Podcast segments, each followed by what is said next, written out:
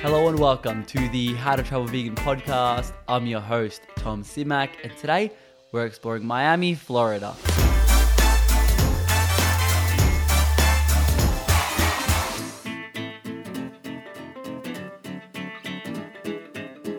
Known for amazing beaches, phenomenal nightlife, and the Bad Boys movies, you've got plenty of vegan food here as well. That being said, all the places I do mention today are fully vegan.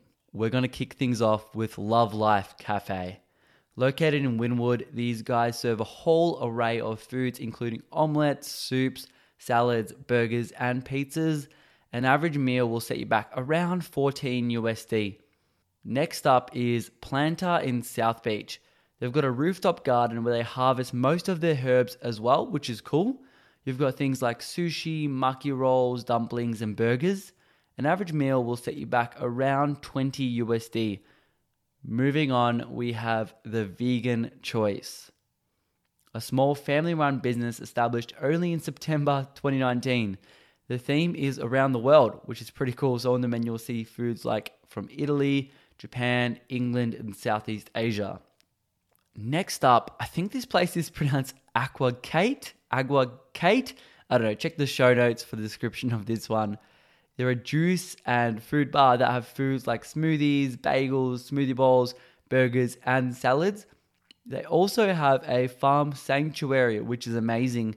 You can buy seeds to feed some of the animals as well. For a bit of fine dining, let's head to Plant Miami, offering raw and gluten free options as well. Most of their ingredients actually come from their own farm, and I love that full circle of sustainability. They've got a huge menu including different salads, cakes, noodles, and jackfruit tacos. They have workshops and classes on different health related topics on site too.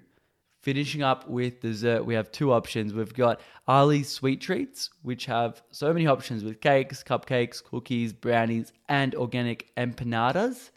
You can get a cupcake and a SpongeBob cookie for around 10 USD.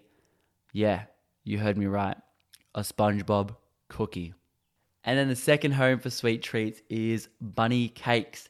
They are 100% gluten free as well, serving donuts, cakes, cakes, cakes, more cakes, and cupcakes. So I totally dig their vibe. That is all for the food portion of things today. I did find a really cool resource for you to check out at soflovegans.com. That's S O F L O vegans.com. They have a calendar for community events, a directory, and the latest news in South Florida, which I think is pretty cool. That is all from me today. Any feedback on the episode, anything you guys want me to include in the future episodes, hit me up on Instagram and TikTok at How to Travel Vegan. That is all. Much love. Peace.